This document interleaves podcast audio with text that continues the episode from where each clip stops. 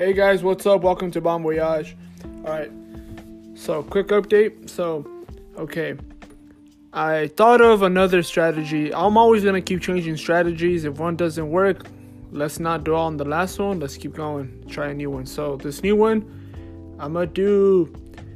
So, I don't know if I've told you guys about the percentages or if you guys know about the eBay percentages. So, when you promote a listing, based on the percentage, it it's like a promoted percentage. I don't I don't have one clue what it means, but what I'm assuming cuz I have my phone rings at $5, right?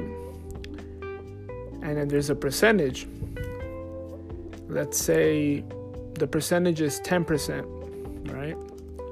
Of a promoted percentage. I don't know is it does that mean that when somebody searches phone rings, that only 10% of people are going to see it?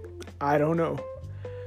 All I know is that they charged me $50, which would be, I mean, 50, I think it's 50 cents, so it'd be 10% of of the full price, right? Of the phone rings.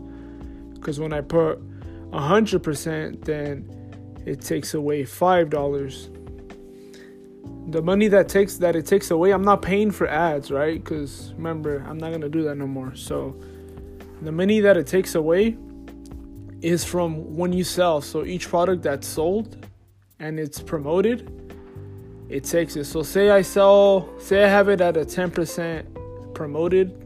I don't even know how to say it but 10%, 10% promoted at 50 cents i'm gonna sell it for $5 um, free shipping so that's like two three dollars taken away and then the 50 cents from the promoted.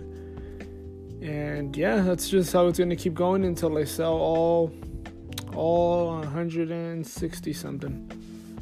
And that's gonna be it. Thank you guys for listening. You guys have a good one